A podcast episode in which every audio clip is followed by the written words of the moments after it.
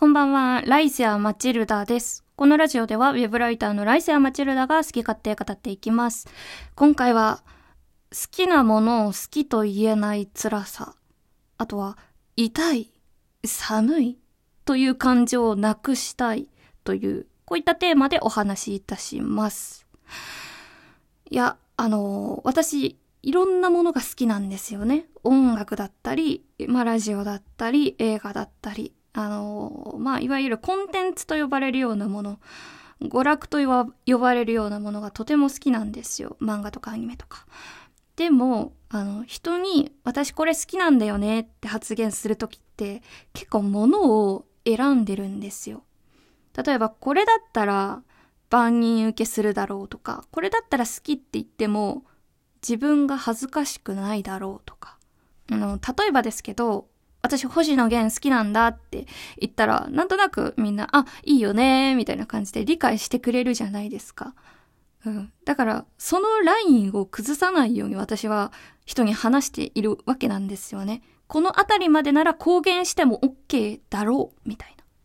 でも私が本当に好きなのって、あ、もちろん星野源さんはめちゃくちゃ好きですよ、私は。あの、ラジオとかも結構聞いていたんですけど。でも私が本当に好きな歌手とかっていうのは、やっぱり一般的に痛いと呼ばれる人たちになってしまうんですよね。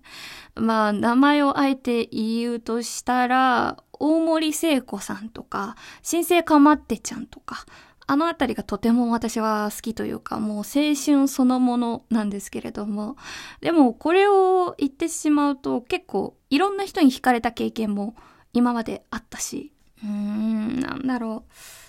あまり公言できない。なぜなら、痛いやつと思われたくないからなんですよね。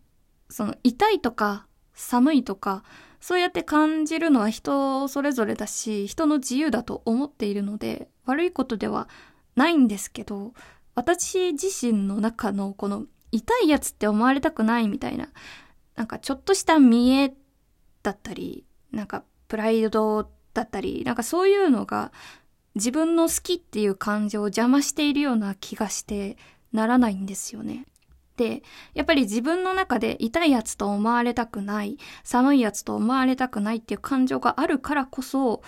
あのー、いろんな人とかものに対して自分も、あ、これ痛いなとか寒いなって思ってしまうんですよ。なんかそれってすごい貧しい、心が貧しいことだなと最近気づきまして、その人だったりコンテンツだったりをいたとか寒とかこのノリきつとかって思うことによって自分はその人たちよりも優位に立っているつもりになっていたんですよね。なんかこれが痛い、寒いって思える私はちょっとランクが上みたいな。そういったなんかおごり的な、うん、そういうのがあったんですよ。でもさ、表現の方法なんて人それぞれだし、刺さる層には刺さると思うし、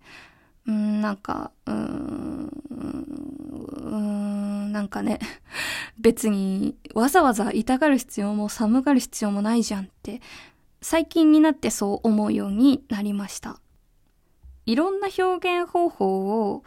いいなとか、これもありなんだろうなとか、痛がらず寒がらず、あ、こういうのあるんだっていうだけでいいじゃんって思って。他のコンテンツを痛いとか寒いとか思わなくなることによって、なんか自分が痛い寒いとかそういった価値観の中に閉じ込められることもないのではって最近気づいてさ。まあ、気づいて私がどうしたかっていうと、YouTube 上で設定を作りました。はい。あの、私最近 YouTube を始めて、まあ、いわゆる VTuber になったんですけれども、最初はなんか設定とか作るつもりなくて、結構 VTuber って設定があるんですよ。なんか、猫の王国から来ましたとか、魔界から来たなんちゃらだとか、なんかそういうのがあるんですけれども、最初はそれをする気がなくて、なぜなら痛いって思ってたから。でもなんか、せっかくバーチャルなんだから、何にもとらわれずにやればいいじゃんって思うようになって、これは私だけのコンテンツなんだし、自由にやれるじゃんって思って、あとはそのね、今言ったその寒いとか痛いとかそういう価値観が貧しいって思ったから、よし、じゃあ設定作ってみようと思って設定を作りました。設定は主に2つあります。1つは、ネオ東京在住っていう設定です。のネオ東京っていうのは東京によく似た別の世界線の東京みたいなそんな感じでつけました近未来的な感じかなちょっと SF チックなあの世界観だよねまああのアキラとかなんかそっち系ですはい 私、ベイパーウェーブの世界観がすごい好きなんですよね。ちょっとわかんない人はググってほしいんですけど、ああいう近未来的な感じの世界観がすごい好きなので、ネオ東京っていう設定をつ、あの、つけました。で、もう二つ目は、これはちょっと、あ、察しって感じなんですけど、あの、YouTube では実年齢も公開しているんですけど、バーチャル上では美少女、かっこ12歳っていう、あの、設定にしております。はい。まあこれはマチルダにちなんだ設定なんですよね。マチルダもあの10代前半の設定なので私もじゃあバーチャル上ではあのバーチャルの肉体はその年齢でいいんじゃないかなって思いました。はい。って感じ。まあそういった感じでなんとなく世界観的なものを作りました。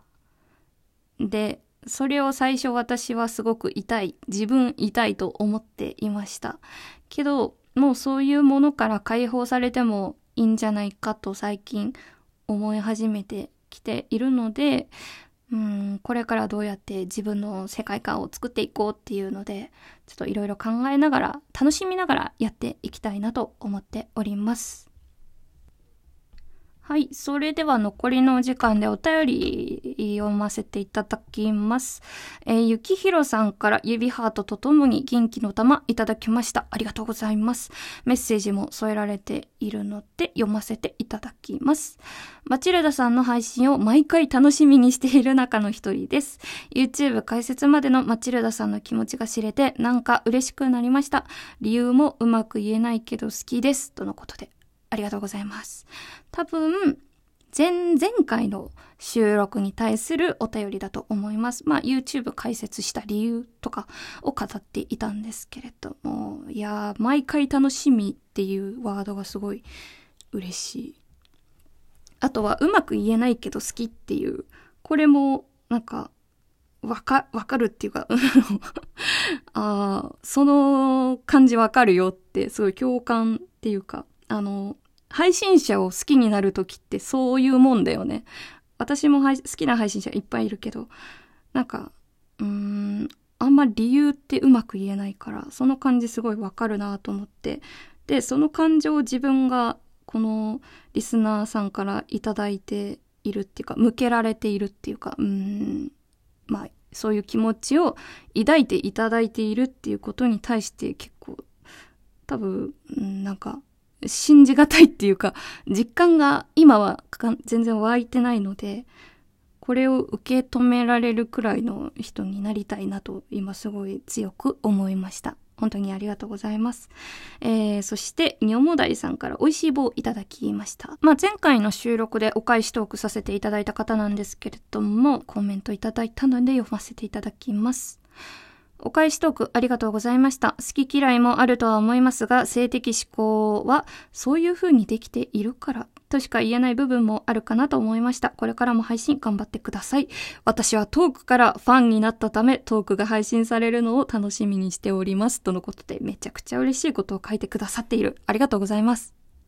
まあ、前回この方は、あの、私が昔、なんで男とため、男と試してないのに、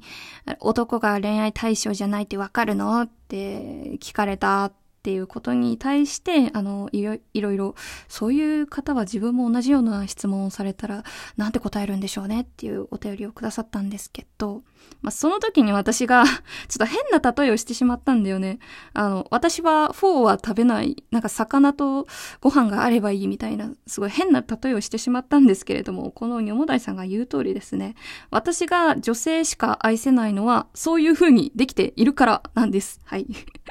なんで私がうまく説明できてないで、この方がちゃんとうまく説明してくださったんだ すいません。ありがとうございます。あれですね。寿司屋にニョッキとかパエリアを置いていないのと一緒ですね。はい。